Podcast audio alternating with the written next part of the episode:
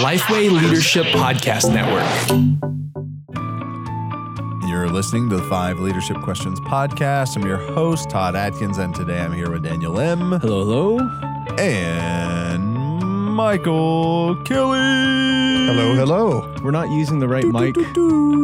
If you, What? if you announce them like that, the mic has to drop Oh, it from should the drop. ceiling. It should drop. Iron Mike. All right, so Michael Yeah. Kelly.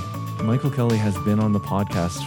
What is this, the third time? I think so. Yeah, yeah. More than any other Lifeway person. No, Wow. really? Is that true? Yeah. Existing. You're, you're in the ranks of Craig Groeschel, Christine Caine. Yeah. I mean, that's who. and Let's not go too far. Brad Lomenick. yeah, Brad Lomenick. Hey, I'm practically a co-host. you are. pretty much. All right, so Michael Kelly is the director of discipleship here at Lifeway. Uh, and and Adult. Everything under uh, Yeah, anything that that's right. is- produces church resources or people resources for adults. Yeah, that's right. You all probably shouldn't let me talk terribly much today because I, once again, listeners, I'm so sorry. Uh, I have an issue, uh, medical. Everyone knows issue. you have an issue. that sounds really suspect. yes. I'm, Yeah, I'm you're not slightly dying. medicated. Yes, because you just came back from vacation. I came back from vacation and, and I you're sick. groggy. so, yeah. I caught something in the Outer Banks. But for long time for our longtime listeners Yes. who remember a couple years ago when you were completely Oh, that was Whacked bad. out. That was like back surgery Yes. and painkillers. This Yeah. is not that. This No, is like not. more Mucinex and Mucinex. Okay, all right, let's do this. So, Let's start over, shall we? all right, I'd so like to dig that episode out. Does it have an asterisk beside it or something? probably It's should. like no user beware. recollection. No, there of, were like, a couple. episodes like There were a couple. I think those were the Barnabas though. they were with Barnabas. Yes. All right. So today we wanted to talk about all things discipleship. Yes. Discipleship. And if you missed the last episode that we had Michael on, it was about his latest book, Growing Down. Down, not Yes, up. yes. See, that's the clever part of the title. You yeah. All right. So you want to give a synopsis of that for Sure, listeners yeah, who didn't yeah, to that, and yeah. we'll get into the questions. so again, cleverly titled. You think it's going to be growing up, but it's not. It's grow, it's growing down. The idea of the book is uh, is really based off uh, Jesus' statement that if you want to uh, inherit the kingdom, you've got to become like one of these, one of these children. So, what are the characteristics that children possess almost inherently that make them really, really good citizens of the kingdom of God? And then, how do we as adults pursue those same characteristics in a redeemed kind of fashion? So, it's it's you know it's really an attempt to say there is a version of a child that you are progressively becoming like. It's a it's a child of the King, a child of of of God as you uh, move further and further along in your relationship with Jesus. Awesome. Awesome. Good, That's good. growing down. All right. So the first question for today is Todd's. Let's go. Mm, all right. Okay. So we aren't talking about books today. We're talking about discipleship uh, in general. And I think um, Michael Kelly is a great guy to answer the first question because he's been working and producing Bible studies for the last 13 years. So, what have you learned in the course of that time? And by the way, we just had this conversation off air. You're about to turn 40. So, I don't want people to think you're like That's true. super, super aged. right. Uh, but at the same time, you spent a lot of time both writing and personally writing, but also uh, writing as a part of Lifeway, which is a, a long legacy over a hundred and however many years, thirty? No, almost 30 About yeah. uh, years of curriculum and just the importance of curriculum. Um, what have you learned from producing Bible studies for the last thirteen years? there are a lot of things. I I was thinking about how to answer this question because you could talk about. I think you can talk about many many different things here. Like you could talk about the fact that people receive information in different ways because they have different learning styles, and you can uh, you could talk about some general process things about the Right. writing process. Uh, but but here's here's what I would would say. Uh, the the number one thing it is that um, clarity is king. It's at it is absolutely king. And I think when you write, whether you're writing books or whether you're writing Bible studies, particularly when you're writing them um, from a spiritual standpoint, there's this temptation because essentially all of us, not to minimize the work that anybody does here, but ultimately we're really all saying the same thing because we are drawing from the same source, which is the the Bible, and we have the same spirit within us. Um, in fact, you, you go so far as to say that the, anytime I feel like I've I have come up with some slam bang new insight that nobody has ever thought of before, that's a great cue to me to uh, examine whether or not I'm about to commit heresy. um, so we're all kind of saying the same the same. Thing. So the temptation when you're doing that is Mm. to is to be clever at any cost Okay. Yeah. like I've got to clever this thing up. I've got to, you know, something something new, something different. Uh, and that's an okay thing so far as it goes. But cleverness cannot trump clarity. Clarity, clarity, clarity, especially when you're talking about the Bible. Clarity, clarity, clarity, I think is the most helpful thing that we can, the most helpful thing that we can do. And thinking in that way has really changed a lot of the way that I communicate, both verbally and um, in a in a written way. Like if if you were to ask me ten years ago, I would say that people who in their books or in their studies or even in their sermons, people who use lists and outlines, I would say, man, that is a crutch for the uncreative presenter.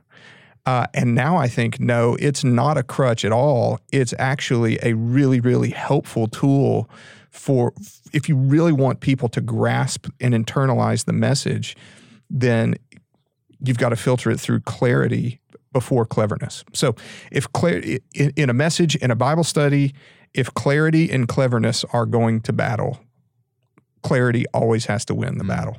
Yeah. You know, I can remember back um, in preaching, and uh, one of one of my mentors always said, "Hey, if your problem is you're not taking enough time, you're not studying long enough. That's why your sermons are too long." Yeah, yeah.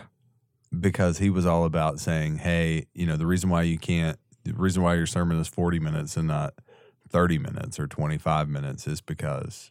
You didn't take the time. Boil it down. Yeah. Simplify. down. Um, my favorite communication tool, whether writing or or verbally speaking, is uh, is called the 3 a.m. statement. We may have talked about this on here, but I don't think we have. Never don't think mind. so. Never mind. No, Um, but the 3 a.m. statement is also from one of my preaching classes. So my preaching professor uh, used to require for all of his students that whenever you present a message, you, you have to have a 3 a.m. statement. He called it that because it's a single sentence that is short enough and easy enough to remember that if somebody woke you up at 3 a.m. the night before you were preaching and said, "Quick, quick, tell me what your sermon is about," you could tell them in in Okay. less than 10 words. Can you boil it down to one single statement? And the way that that works, I think, Todd, for what you're saying is the 3 a.m. statement, whether you're writing a book or, or a curriculum or preaching a sermon, becomes a gate around your content. So you might have a ton of really interesting, good content. Mm-hmm.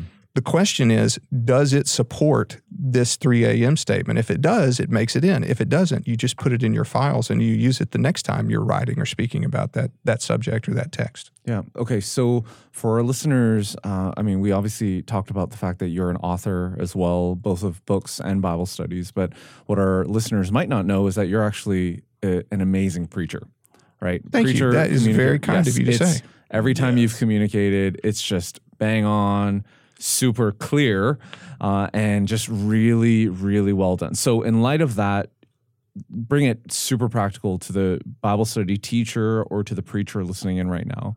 If they come up with this 3 a.m. statement, I mean, how do you prepare around that? Is that something you Yeah. nail first and then do the rest, or is just kind of yeah? No, no. I think you the in my mind the order of the steps go that you start out with your text and then you you ask questions of the text like even the Who is this? What is this place? Is there any other time in scripture? You know, basic exegetical kinds of, of questions. Then you do your research. So after you do that, you've got a pretty good idea of what the text actually says. It's only then that you craft that statement. Otherwise, you're going to be trying to bend Yeah, that's the right. Bible to, to fit into it, right? So you, you have to make sure that you kind of know what it says. So then the 3 a.m. statement is really just a matter of I, I kind of know what it says, and I can probably say it in five sentences, but let me take that down to one sentence, and then let me take that one sentence down to seven words. Yeah. Okay. Uh, so I, yeah, I think that's the order of how you do it. That's good. I like that. All right. So, Michael, in your entire in your time here at Lifeway, I mean, you started writing Bible studies, Editing, editing Bible studies. Okay. Yeah. And then you how how many years into Yeah. So uh, I did Bible study editing. Let's see. I'm going to do my quick math here, which shouldn't be too hard since we're working with single digits. Uh, but uh, so I did uh, both uh, really editing Bible studies for about, uh, I don't know, two or three years. And then I did a lot of writing and editing for another uh, three or four years, and then moved into more of a leadership role after that. Uh, but still in the in the leadership role, I've still done I've done less of the editing and more of the writing. Okay. Okay. And uh, for listeners who aren't aware, how many Bible studies does Lifeway produce? Oh Lord. Well, it depends on what you mean, right? Yeah. So we we do different kinds of Bible studies. We do we do ongoing curriculum Bible studies. And uh, so we do those at multiple age levels and multiple brands of curriculum. And then we do standalone package Bible studies. If you just confine it to those those package studies that are six to eight weeks apiece, uh, I would say for adults, we probably do between 20 and 25 of those a year. Okay. Okay. See, that's like for and for me before coming to Lifeway, I mean, all I knew about Lifeway was Was- the Bible studies. Yeah, those studies, right? right? And especially the Beth Moore, Priscilla Shirer. I mean, a lot of these ones um, Mm-hmm. that are coming out. So when you think about Bible studies and all the Bible studies that are being produced, uh, including the ongoing ones that you referenced, the Gospel Project, Bible Studies for Life, Explore the Bible, what have you found are kind of the most popular topics? Well, and the- why? Yeah, yeah. So there there are perennial topics that that people enjoy um, discussing. So perennial topics would be things like relationships Okay. in general, Okay. um, family dynamics in in in general, and uh, finances. You know, I mean, it's it Hmm. a lot in the same way. It's it's what uh, if you asked a pastor that question, it's probably they would give similar answers to what are your most popular uh, sermons. However, one of the things that is encouraging is at least as popular as those topics um, are philosophies of studying the Bible. So, for example, people might like to talk about f- families, but they really want to talk about families in the context of just studying the book of Ephesians so that we naturally talk about it when we get to Ephesians 5 and Ephesians yeah. 6. Okay. Does that make sense? Yeah. Okay. Um, and that's one of the gratifying parts about producing Bible studies is that it's really a neat opportunity to help people um, walk through the whole counsel of the whole counsel of God. But it's also important why we as as publishers don't just have a as a publisher we don't just have kind of an a la carte approach to the way that we to the way that we publish. We in our minds have to have a really strategic kind of roadmap so that we know philosophically either we're taking people through you know one whole book of the bible Right. or the whole bible um, or we're taking people through strategically these topics for a specific reason and purpose that those aren't just drawn from from our minds but are, are really based in both in the bible but also based in research about what people need to be learning about So, in in light of that, then, what do you think this this tells us about the church? Um, a few things, maybe. Um, I think one of the things that it tells us is that people really, really do, and it's a it is a good thing. Really do find value in studying the Bible. You know, I, I think we live in a day and time when it's never been easier to express your opinion about anything at any time to anybody than it is right now um, in previous generations, your opinion was really confined to your closest set of people that you can influence, but not now. I mean, you can tell in, you can tell anybody, anybody what you think about anything at, at any time. And because of the proliferation of opinions, I think that there's a rising group of people who, you know, would, wouldn't necessarily put it like this. I'm gonna I'm gonna be a little harder uh, in my language here for emphasis, but a, a group of, of people that are rising up saying, "I'm tired of hearing what everyone thinks about X." Because I know what everyone thinks about X please tell me just what the Bible says about Okay. X. This is what I really want to know, not what you think the Bible says, but what the Bible actually says. Uh, and I do think that's one of the reasons why our like our stable Bible studies that come out over and over and over again uh, have continued to grow in their in their influence is because you know that's chief among our values is is making sure that we really are telling we really are answering that question above anything else is what does the Bible say. Um, so I think that uh, is an encouraging. Uh, I think it's an encouraging thing too. I, I think one of the other things that that the nature of of all these things tells us is that people really, in general, even if they don't particularly uh, want to know what the Bible says, they still want guidance Yeah. in general about how to live. Wisdom, like common grace kind of wisdom, I think even even a non-Christian values common grace kind of wisdom. And I suppose there's a lens through which you could read the Bible and get common sense kind of wisdom. But I think uh, uh, a non Christian that goes to the Bible seeking that will inevitably encounter Jesus and find something much, much deeper than just than just you know how to have a how to have a happy successful home Yeah. life you know Yeah, no, that's good. Hmm.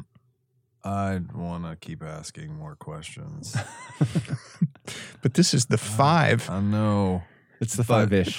five ish Yeah. I LQ. mean, because he's Yeah. touching on something that I want to bring to the surface that everybody eh, will expect me to bring to the surface, which is the maps versus menus conversation, Mhm. um, which is a scope and sequence conversation. Um, do you think? Do you think that? How do you think churches have shifted in the way they handle discipleship, and has that been good or bad? uh well i think some of each Right. S- some good, some bad. I think we are are now not even emerging from, but I think we are fully out of a day when discipleship was treated primarily as an education, Mhm. an act of the mind, something to be completed in a in a classroom. And we're we're out of that now. I don't think anybody would seriously would really seriously say that you confine discipleship to the intellect. And that is a good thing. Um, but one of the good things, if you could say it this way, one of the good things about having discipleship purely as a program or as a, a piece of education Right. uh, is that it's a lot easier to do it Yeah. then. Yeah. Um, but now, having emerged from that, discipleship has sort of become this nebulous kind of term that means different things to different people. I, I, I think one of the main obstacles that we have in the church for discipleship is the overcomplication of what it is that we're doing here. Mm. All we're really doing in discipleship is trying to help someone else follow Jesus. That's all we're doing. Um, and we're doing that by helping them read the Bible. We're doing that by helping them learn how to pray. We're doing that by uh, walking with them and talking with them about how they how they work, how they uh, how they raise their kids, all those kinds of things. But at the core, all we're all, it's all we're really doing. So we don't we don't have to wrap a ton of other stuff around that uh, to get back to the simplicity of it. So back to you, back to your your question. Um, is it good or bad? I mean, it's it's good in the sense that I think we have a more holistic view of what discipleship is now. right. Um, it's bad in the sense because we we talk so much about it that as long as we're talking about it, we don't really have to actually be doing it. Mhm. You know, one of the things that I'm learning about Christianity in general, uh, that I don't know if you guys would agree with this, or uh, so much of Christianity is a learn by doing model. You know, Yeah, like for sure. it, it, it feels like well, how do I learn to pray? Well, I, I can take a class about prayer, but yeah, you really learn to pray is by praying like this. Yeah. You start praying. That's how you learn to pray. I think discipleship is the same way. How's the most effective way to learn to disciple somebody? Well, you decide you want to do it hmm. and you start doing it and you figure out real quick what patterns works and what they don't work with this person's personality. It's Christianity really is that. It is a learn by doing kind of kind of walk. Totally, I, I, and that's that's why really you know I believe that one of the best ways to be discipled is to disciple. Yes, it's a catalyst for your Yeah, own discipleship. is, yeah. yeah, yeah. So that's good. All right. I think I set up my third question really well. You segued? You I did, without even How realizing. about that? Uh, what are some of the big shifts happening in the church world right now as it relates to discipleship? Oh well, my goodness, there we go. So you see how I did that? yeah, yeah. so let, I'll give you a So few. it wasn't intentional. oh, I thought it was totally intentional. I'll, I'll give you a few. Uh, one is uh, one is a more holistic understanding of discipleship. Instead of confining discipleship to uh, education, it's a more holistic understanding of it. Um, I think a, a second shift is understanding um, is is a, a greater focus on the personal aspect of discipleship um, than maybe in previous generations. So that your people are starting to equate discipleship more with a even smaller group than a small group. So like one on one, one on three, that kind of thing. Um, so I think I think that's yeah yeah I think that's that's one of the shifts uh, that is is happening. And then um, Daniel, you I think what you said is another one of the shifts too. I, we used to think about discipleship as the effect of being a disciple, right? So I, I'm a disciple, and once I get to a certain level of my dis- disciplehood, then as an effect of that, I turn around and disciple somebody else. No, the shift is here, understanding that all I really have to do is be about a half inch further along than somebody else to start bringing them along with me. And not only that, so I don't, not only do I have to wait to achieving some sort of, you know, spiritual hierarchy or whatever, but, um, but also my discipleship of another one is actually my personal discipleship. Like it's my it is it is not the only the effect of my growth, it is the means of my personal growth. Those are good shifts in thinking, I think. That's They're good. great It's shifts. it's interesting. This this one guy that I'm discipling, you know, you you you journey along with someone long enough that you almost be, you almost begin to see, okay, where when do they succeed? When do they Mhm, fail? mhm, mhm. And it, you almost become like a spiritual mentor or father, or you like you just see things that they don't really see. And as I've been thinking about, okay, what what is the next step for him? I mean, I don't necessarily think that he's completely ready, but in light of what I know about him and in the ways that we've journeyed together, I was like, actually, I think the best thing for him next is just to disciple someone else. Yeah. Because of the accountability that then brings to him Yeah. in being the leader, Oh, that's that that I think would actually just completely. So that's been something this last week that I've been praying and thinking through with him. I think that's great. I think that's great. It, and it really very well could be that, you Yeah. know, like it could be the next catalyst in his spiritual yeah, and growth. he's not perfect, and he's no, still of course. Yeah, yeah. of, of course. Because, but honestly, who really wants Yeah. a perfect? It's who really wants a perfect mentor anyway? Golly, how crushing is that? Yeah. I- it- oh, it's it's it would be terrible. Okay, so before our next question, growth track.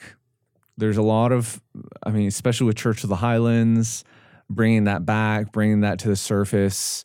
There's just a lot of churches doing this growth track, and it's been something that's been around for quite a while. I mean, it's purpose driven stuff. Mm-hmm. If you go back, and I'm sure it's something else before that too, right? But what are your thoughts on a lot of churches doing that and really bringing it to the point where it's like every Sunday there's something, you know, Mm-hmm. afterwards.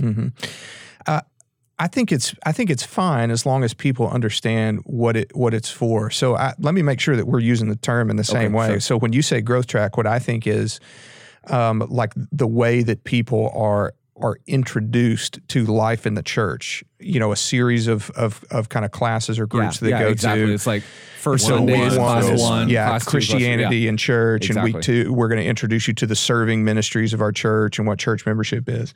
Um, I think it's a really, really good thing because it's but the way that I would view it is sort of an exploratory thing for someone who's coming into the life of the of the church.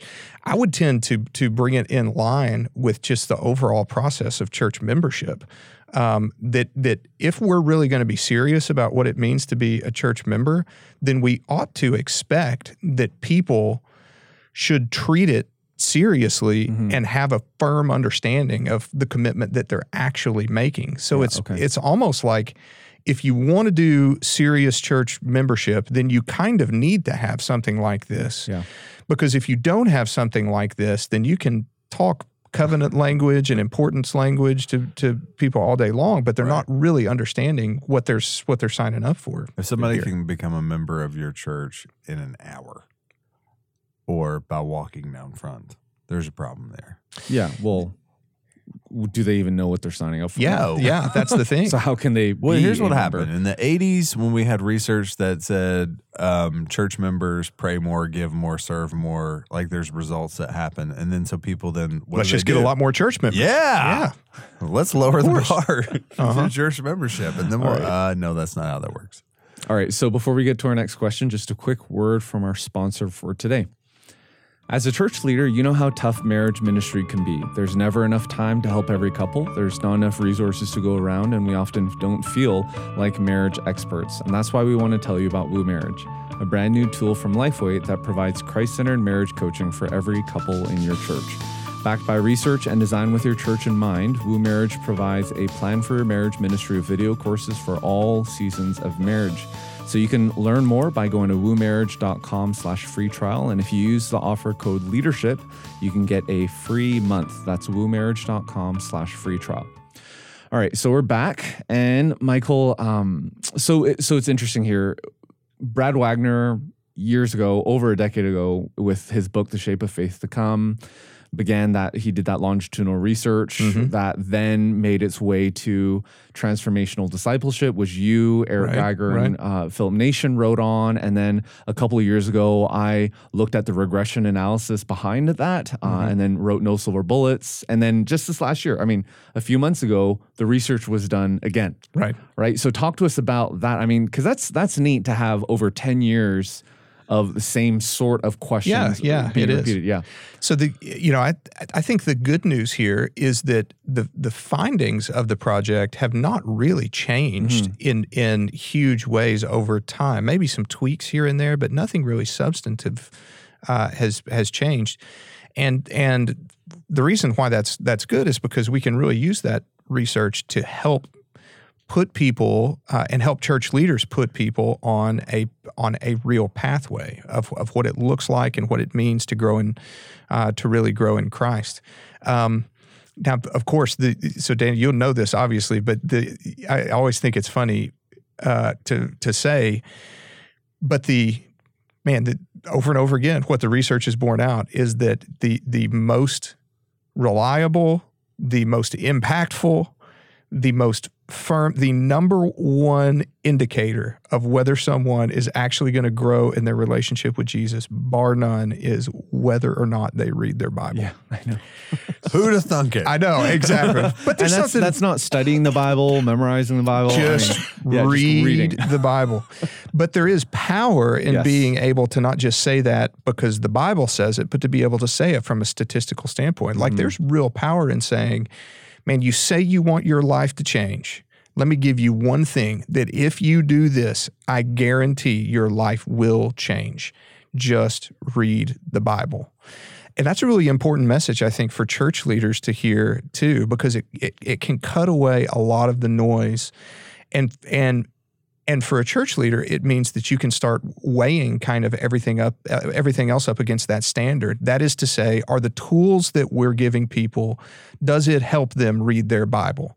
Um, in the way that we talk from the stage, are we motivating people to read their Bible? Like it, it just it narrows the focus so much to where that that's that's really what we want to be about in the discipleship space is just for people to read their Bibles, get in the Bible. So as with with reading the Bible and with the research that has come out, obviously it is a tool, right? I mean, it is an assessment that Right, churches right. can do. Have you found though? I mean, I- mean, as we talk about this, people are like, yeah, yeah, no, I get that. That's great. But how do I actually use the tool in the church or even get people to do it? Yeah, there's, Right? yeah. There's there's a little bit there's there is a little bit of that, um, and I think part of the the hesitance, you know, we always we got to come to a point where we really want to know the truth. Yeah. you know what I mean. Um, we, just in life or in ministry or in work in in anything, we have to get to the point where we really really want to know the truth and the assessment that you mentioned really will for a pastor it will it will tell the pastor the truth about their about this this Which they may not Exactly. know. That's right. And we sort of know that, I think, in our hearts of, of do I really, really want to go down this? Because once you do, Especially if you've been in the church for, to- for long yeah, enough. that's right. You're so compelled then to act upon what it's what it what it's and it's going to reveal things yeah. about the spiritual state of your people, and it may even Uh-huh. reveal things about the you know your your preaching and your structure and and that kind of thing. It just there's always going to be an action point after it. Um,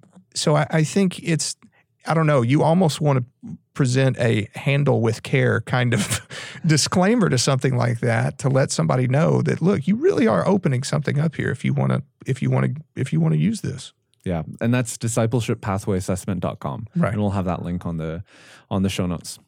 So okay, so um, last month, um, one of our sponsors was the DDG. Yeah. Did I think you- all of our listeners will know that. Did you you of said it, just Yeah, like he that, said it right? like that. Totally did. Okay. Well, that's good. Do you, do you approve I, I then that? had to Totally, yeah. clarify and was like, he's saying DDG. which It's stands almost for the Daily Discipleship Guide. So, um, you know, w- what was the what was the rationale behind developing the Daily Discipleship Guide? How how did what we've just talked about kind of come into that? And by the way, this is not a result of the sponsorship. One of the reasons why we did this a little later is we wanted to kind of disconnect the two. We wanted to have a real conversation about discipleship, state of discipleship in the church. Wanted to have a real conversation about the research. Um, we also did want to talk about DDG because there was a lot of people interested in that. the the the answer to that question is the previous issue. Man, it is just like a just like a it, the just like the research. If a church walks through the assessment, they're compelled to act. We also felt compelled to act. If the research really says that the most important thing that people can do is to read their Bible, and we at Lifeway are trying uh, with, with all of our might um, that that we want to research resource resource the church in her mission of making disciples, then the Bible is at the center of both of those things. Right. So the DDG is the Daily Discipleship Guide is is that it is us saying what is the easiest thing that we can produce outside of the Bible itself that puts people in their Bible every single day. And for us, it made all the sense in the world to say, well, let's create a tool where people are are not just reading their Bible, but they're actually bringing together the group experience that they would have on a weekend with what their daily devotion time is every single day, so that you're you're actually studying the same text that you're then going to come together with your friends and neighbors and church members to discuss during that group time, so that you're reinforcing Right. that passage over and over and over again. But it, it's it's that same thing at the center of it. It is what what can we do that's going to get people into the Bible. That's good. That's good. Now, uh, the ministry that I lead here, newchurches.com, I mean, it's church planting, multi site. And, and I, I always say, hey, the number one thing that church planters need to know and do, and this is this goes for every pastor, is hey, just don't recreate the wheel. Mm-hmm. right? I mean, Yeah, just that's don't recreate the wheel. So I remember before coming to Lifeway, we would use, and this is honestly, it, it's my ignorance more than anything, but I didn't realize Lifeway is what Lifeway is. So I was just like, oh, it's just some Bible studies with this little Lifeway thing. Is really honestly all Yeah, I what you thought about, thought sure. of about Lifeway. So We forgive you, Dan. so honestly, it was you know our church was using Lifeway studies and other studies, and it was really we looked at one at a time, and we would occasionally do these church-wide series, and we it was a pretty large church, and we had a team that would write studies based on the sermons, and it took a lot of time and effort, and not everyone was good at it, Right. Yeah. but we felt like we had to do it, yeah.